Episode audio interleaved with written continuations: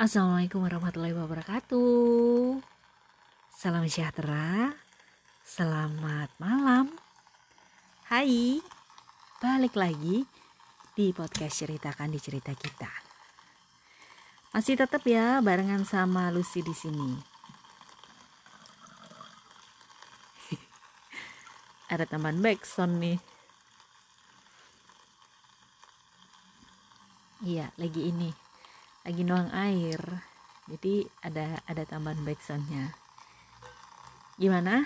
Uh, kabar kawan podcast ceritakan cerita kita? Aku harap semuanya baik-baik saja ya. Uh, untuk yang terkena bencana terkena musibah semoga diberi uh, ikhlas sabar dan insya Allah nanti bakalan banyak banget bantuan-bantuan yang datang buat bantu kalian ya. Yang sabar aja oke? Okay? yang sakit semoga segera diberi kesehatan. Dan yang sehat jaga terus kesehatannya. Makan makanan bergizi jangan lupa sering cuci tangan pakai sabun pakai masker dan jaga jarak. Apalagi di kondisi yang kayak gini ya eh, masa pandemi kayak gini kita harus lebih sering lebih sering uh, apa namanya lebih sering dengar berita-berita negatif ya jadi eh, berita-berita uh, seperti itu jangan bikin kita down tapi bikin kita lebih semangat lagi oke okay? Yuk di episode ke-12 ini aku kemarin tuh apa namanya nodong. Nodong lagi.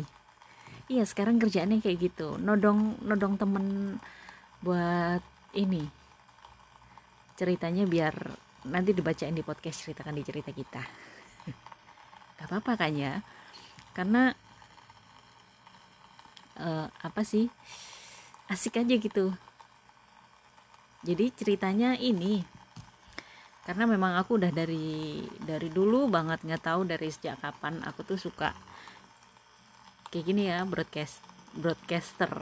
Sih jadi karena mungkin udah sejak kecil ya dikenalin sama radio. Nah bermula dari situ kecintaanku sama dunia radio itu nambah terus. Jadi kayak kalau sehari gak denger radio itu kayak kurang gitu bahkan di sini pun eh, jadi posisinya aku ada di ini lagi kerja di luar negeri. Nah itu sampai aku streaming loh bela-belain streaming radio tanah air buat dengerin kabar-kabar di tanah air gitu ya.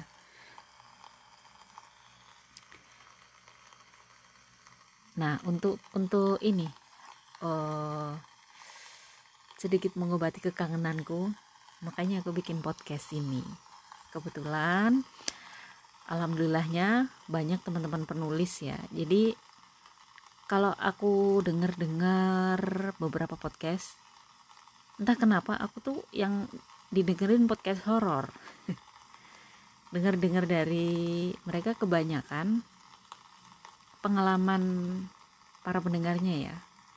Jadi true story Nah, kalau di aku, aku ngambilnya ini fiksi gitu. Karena memang kebetulan uh, punya banyak teman penulis. Jadi ini uh, kan bisa juga sebagai sarana promosi tulisan mereka-mereka ini, gitu ya. ini namanya simbiosis mutualisme gitu. Nah, di episode se eh 12 ding. Yang kemarin 11 ya. Di episode 12 ini aku pengen bacain tulisan dari si pipi gembil di Lazia terima kasih udah dibela-belain tuh nyariin. Katanya aku lo nyer ini nyelam apa namanya lama banget nyariin tulisan itu gitu. Karena kalau soal cerita romantis memang dia jago banget tuh ba punya banyak banget tulisan romantis. Kalau horor aku insya Allah ada nanti udah ada. Setelah ini nanti aku ganti pengen pengen apa namanya nodong temen yang nulis horor. Oke ya udah deh. Udah lama banget nih 5 menit ya. Udah 5 menit sendiri pembukaannya. Ya udah. Jadi uh, cerita kali ini judulnya cinta pertama. C first love. So jangan lupa pasang headset atau dengerin pakai speaker nggak apa-apa deh. Terus siapin cemilan ya. So selamat mendengarkan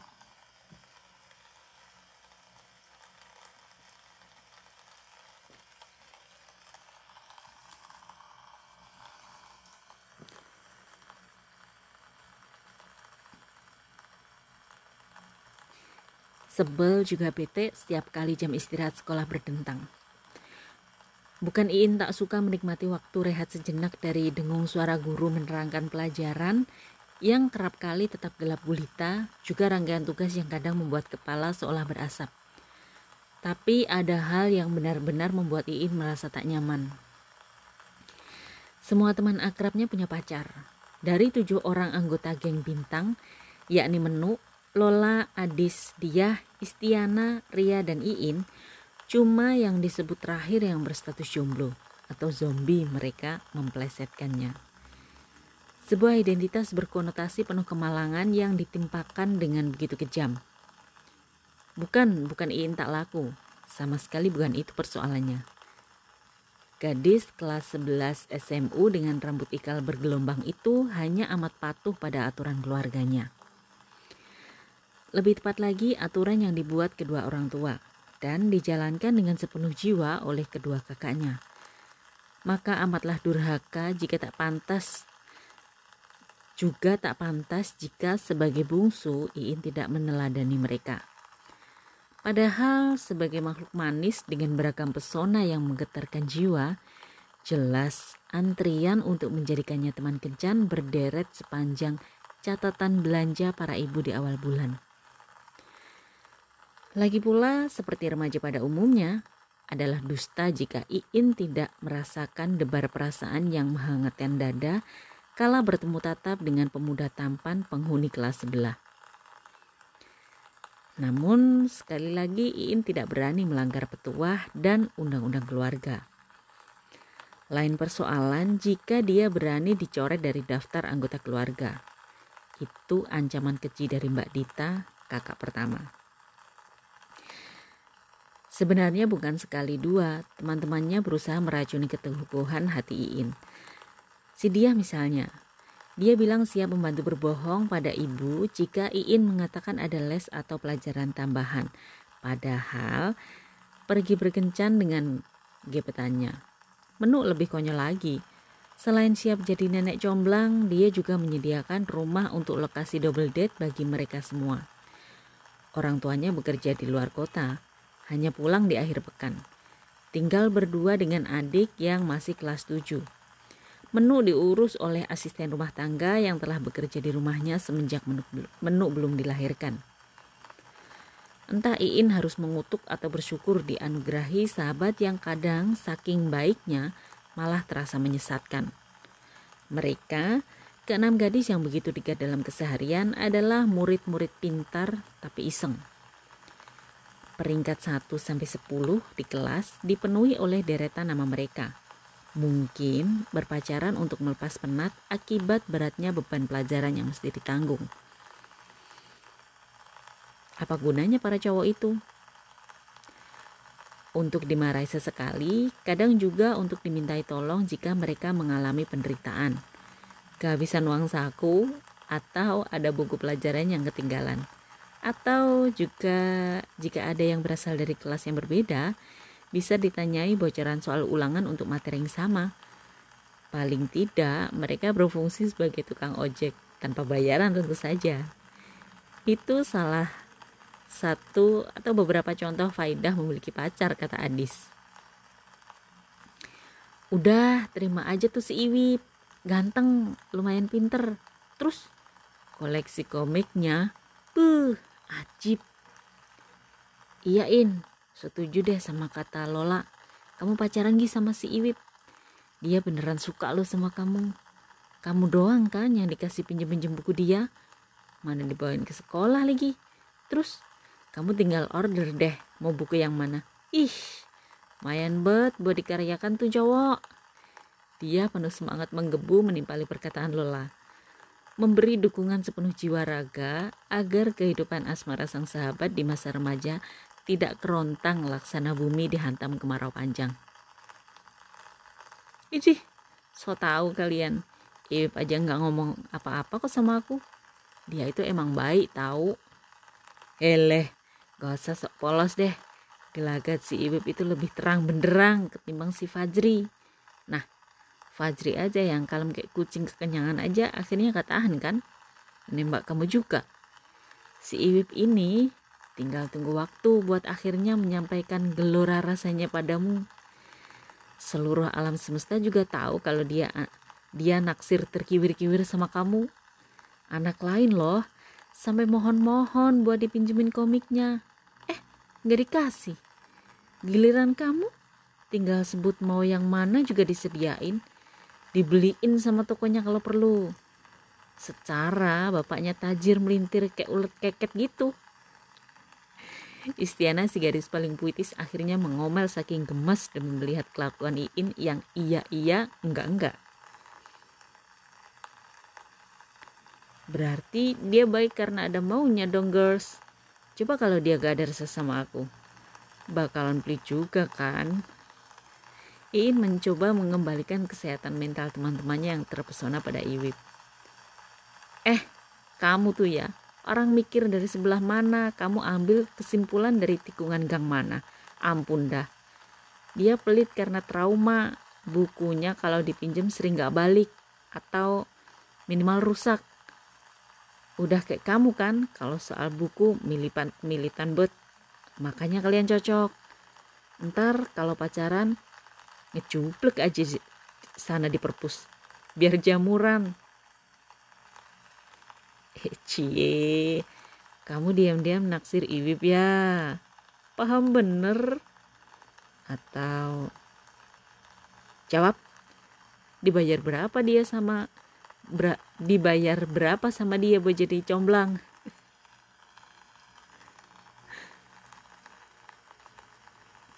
Intan ini tuh jatuhnya suudon sama fitnah ya. Tuduhan tidak berdasar. Aku sama yang lain tuh kasihan. Masa kamu doang yang gentayangan sendiri sebagai zombie? Padahal kamu juga nggak jelek-jelek amat. Niat kami tuh baik. Biar kalau yang lain pacaran kamu gak jadi obat nyamuk. Biar kalau mau double date kamu bisa gabung. Gitu loh Boya dihargain ya tulus kami ini para sahabat yang mencintaimu sepenuh hati Iin hanya nyengir mendapati pelototan dari teman-temannya dalam hati, gadis berkulit langsat dengan mata besar dan tai lalat kecil di dagu itu mengakui kebenaran kata-kata teman satu gengnya. Namun apa daya, sekali lagi dia tetap tidak berani melanggar aturan orang tua. Kedua orang tua ini berprofesi sebagai pendidik. Ibunya seorang guru di sekolah dasar, sementara ayahnya mengajar mata pelajaran akuntansi di sebuah SMK. Semenjak awal, mereka jelas mengatur pergaulan ketika putrinya, terlebih dengan lawan jenis. Pacaran adalah hal terlarang, itu harga mati bisa mengganggu konsentrasi belajar dan berpotensi memicu terjadinya hal-hal yang melanggar norma yang bisa mempermalukan keluarga. Sudah banyak contoh di sekitar mereka, baik lingkungan sekolah ataupun masyarakat. Apalagi jika Mbak Dita, sulung yang tengah berjuang menyelesaikan skripsinya sudah ikut bicara. Menurutnya pacaran itu dilarang agama, sebab termasuk dalam perbuatan yang mendekati zina. Makin berat deh tembok penghalang yang mesti diterjang jika ini nekat tetap menjalin kasih dengan cowok pujaan.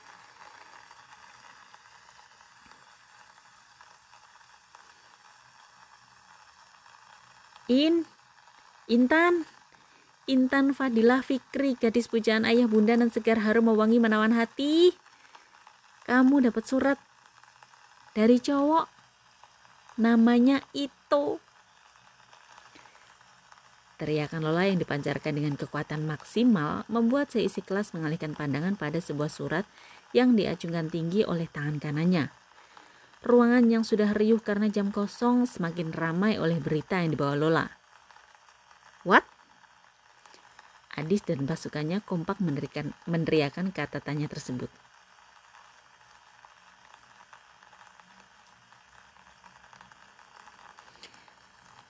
Kamu dapat dari mana? Ya dari kantor guru dong, Dis. Aku kan habis dari sana. Setor tugas bahasa Indonesia ke Bu Aci. Terus pas lewat ruang tata usaha, dipanggil lah aku sama Pak Tomo. Eh, ternyata ada surat cinta buat zombie peliharaan kita. Enak aja peliharaan. Kalian anggap aku ayam. Mengabaikan kerutuan Iin, enam orang gadis segera saling mendekatkan kepala memusatkan pengamatan pada sampul surat berwarna biru polos dengan nama pengirim. Itu. Wih, anak SMU 1. Kenal di mana kamu? Teman bimbel. Antusias segera membumbung mendengar jawaban Iin. Kebetulan mereka bertujuh mengikuti bimbingan belajar di lembaga yang sama. Hanya Iin yang berbeda jadwal pertemuan karena terbentur dengan kegiatan ekstrakurikuler di sekolah. Kelas berapa? Ganteng gak? Kalian pacaran? Mulai kapan? Iin memonyongkan bibir mendengar berondongan pertanyaan dari para sahabat. Meski sudah bisa diduga sebelumnya saat dia tahu perihal surat itu, digempur keingintahuan begitu membabi buta ternyata membuat Iin jengah juga. Sama anak kelas 11 juga. Cakep lah, kalian meragukan seleraku soal cowok. Ya kali kalian yang dapetnya cuman anak satu sekolah. Aku dong go internasional ke sekolah lain. Oh, sombong. Baru juga sehari punya pacar udah sok. Nah aja sehari, aku jadian udah seminggu tahu.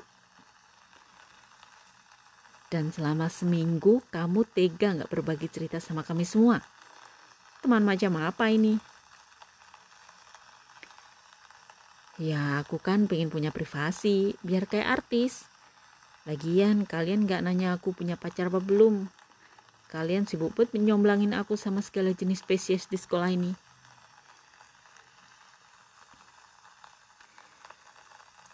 Jam istirahat pertama mereka lewatkan tanpa keluar kelas. Semua sibuk menginterogasi Iin tentang pacar barunya.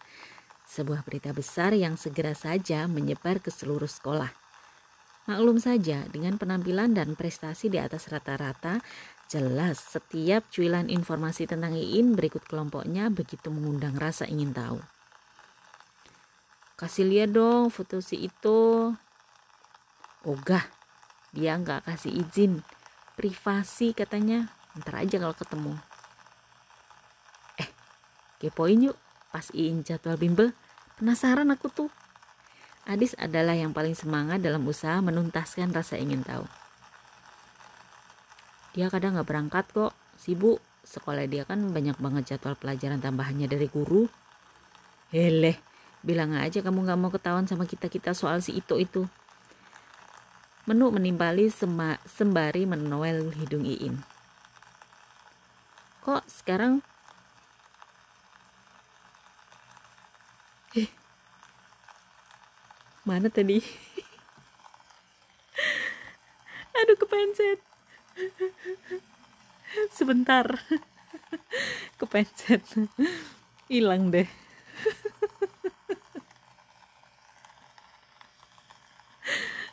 Bentar-bentar. Mana tadi ya? Lagi asik-asik baca ya?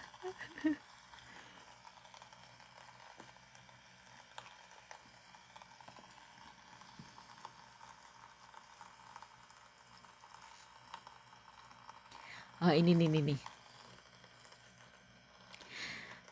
Kok sekarang berani ngelawan larangan orang tua kamu? Bukannya selama ini kamu bertahan gak pacaran demi patuh sama mereka? Menjaga nama baik keluarga? Anak guru ke pacaran runtang-runtuk mana-mana? Istiana mencecar dengan pertanyaan yang membuat seluruh temannya kembali memusatkan perhatian pada Iin. Ibu bapak udah kenal kok sama itu. Dia sering main ke rumah.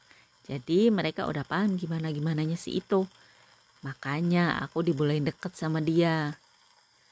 Cadas. Keren sih itu ini. Main langsung ke rumah. Dan menaklukkan hati calon mertua.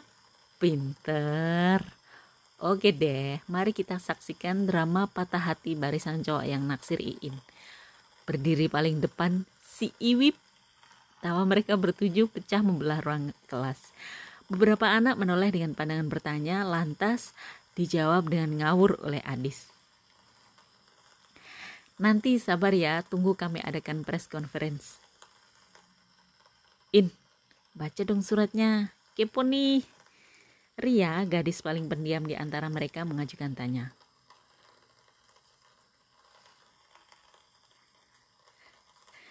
Gak boleh, itu rahasia dong, khusus buat aku. Pelanggaran wilayah pribadi namanya. Dengan sikap posesif Iin merapatkan surat cinta itu ke dadanya sebelum teman-temannya melakukan tindakan anarkis menjara surat dari penguasaannya. Iin segera menyelipkannya ke dalam tas. Lagian hari gini pakai surat, jadul banget. Iya, kata itu kalau jadi handphone bisa di clear chat, kalau surat kan ada bukti fisik. Bisa dibaca ulang kapan aja, bisa dipeluk kalau kangen. Beneran sih itu ngomong gitu. Ria menegaskan pernyataan Iin. Hmm, Ya salam, romantis amat sih itu cowok. Dia keluaran abad ini. Yakin. Kenapa tua banget sih? Belum pernah aku nemu yang model begitu selama ini. Menuk segera saja merepet mendengar kata-kata Iin. Menopangkan dagunya pada kedua tangan yang sikunya ditemukan ke atas meja. Gadis berhidung minimalis itu menatap Iin dengan tatapan terpesona. Pantes saja tuh cowok suka sama Iin, sesama pecinta segala yang oldies. Lah, Iin kan sama aja. Siapa sih di antara kita yang hafal lagu Nia dan Niati selain dia? Doyan baca juga sih itu. Lola bertanya sambil menaik turunkan kedua alisnya ke arah Iin, mengabaikan tawa teman-temannya mendengar nama seorang penyanyi lawas diikut sertakan dalam perbincangan.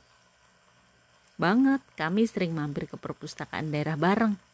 Hmm, Udah deh, klub kalian. So, welcome ke dunia pacaran yang penuh warna, girls. Aman kita sekarang, bisa curhat soal pacar kapan aja, tanpa perlu takutin baper sebagai the one and only zombie. Menu si bijak menyampaikan kesimpulan wawancara sebelum kembali ke bangku masing-masing seiring bunyi tanda jam istirahat berakhir. Adis masih sempat melempar godaan. Gadis bertubuh mungil itu menyanyikan potongan lagu milik Maudi Ayundia, Tiba-tiba Cinta. Tiba-tiba cinta datang kepadaku saat ku mulai mencari cinta. Iin melempar gumpalan kertas ke arah temannya yang sukses membuat beberapa orang ikut bersenandung sembari melempar tatapan menggoda ke arahnya. Wajah gadis yang baru saja membuat kehebohan itu merona, memahami makna lagu yang ditujukan kepadanya. Sambil menanti guru datang, ingatan Iin melayang pada itu, membayangkan isi surat yang belum dibaca. Kemudian mulai mereka-reka surat balasan yang harus diposkan esok hari. Mereka telah sepakat untuk saling bertukar kabar lewat goresan pena di sela pertemuan bimbel. Berasal dari sekolah yang berbeda, ide berkirim surat adalah solusi untuk mengabarkan hubungan mereka tanpa perlu menampilkan kebersamaan.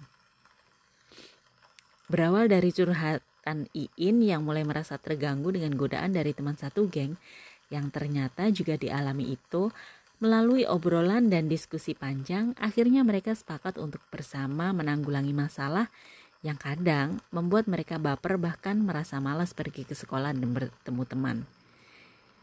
Iin tidak menyangka reaksi teman satu sekolahnya akan seboh itu.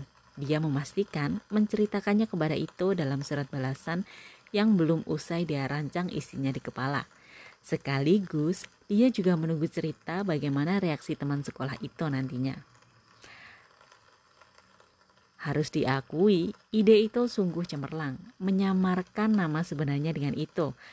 Alih-alih menuliskan nama lengkapnya yang amat cantik sayu orangnya, Rosita Ismidah. Dia juga telah memilihkan nama yang harus ditulis Iin sebagai pengirim surat besok, agar penyamaran mereka untuk mengelabui teman-temannya semakin sempurna. Rosita Ismidah akan menerima surat cinta dari seseorang bernama Fadil. Selesai.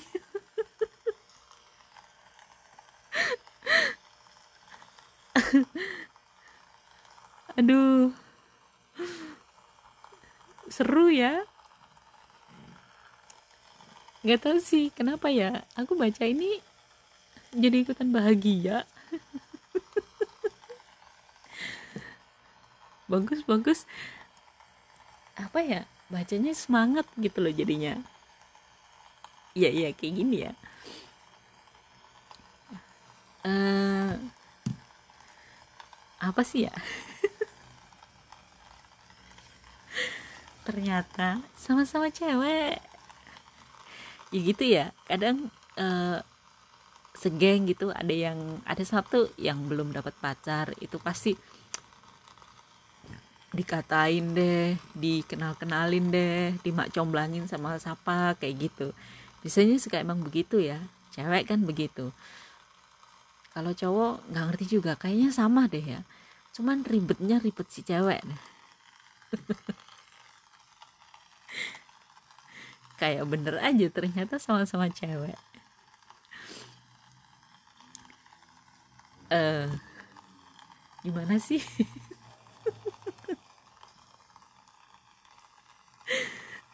nggak tahu jadi ikutan seru ya. Terima kasih buat Dilazia. Udah ini kasih tulisan yang seru. Menurutku seru iya lucu iya. Jadi keinget ini zaman sekolah dulu ya. Aku dulu masih sering surat-suratan kayak gitu sahabat pena. Jadi uh, apa namanya aku punya beberapa sahabat pena. Yang sekarang udah pada nikah gitu. Ada yang awal itu satu. Uh, rumahnya asli asli Blitar. Itu sekarang kalau nggak salah dia kerja di Bogor ya sebagai bidan. Seru ya ceritanya. Jadi ini balik lagi ke masa lalu inget zaman zaman dulu waktu suka surat-suratan kayak gitu. Kalau sekarang udah nggak ini ya. Sekarang lebih cepet pakai chat WhatsApp Telegram gitu uh, Messenger. Tinggal milih sekarang. Nah buat kawan podcast ceritakan di cerita kita yang pengen ceritanya aku bacain kayak punya Dilazia ini tadi. Boleh boleh. Langsung aja kirim ke emailnya di ceritakan di cerita kita gmail.com atau boleh juga cari di Instagram. Jangan lupa di follow juga ya. Itu ada uh, link tree nanti tinggal diklik terus tinggal pilih deh Google Form itu ya. Oke segitu aja kayaknya. Terima kasih buat kawan-kawan semuanya atas follow-nya di Spotify terus juga follow-nya di Instagram. Terima kasih banget. Thank you so much atas dukungannya. Dan kita bakal ketemu lagi di episode mendatang. Di episode berapa? 13 ya. Uh, wah episode 13 kayaknya pas banget tuh baca cerita horor Oke, okay? gitu aja. Terima kasih. Uh, oh iya, terus maaf untuk uh, aku pembacaannya belibet, kurang jelas kayak gitu. Maaf atas segala kekurangannya. Dan wassalamualaikum warahmatullahi wabarakatuh. Bye bye.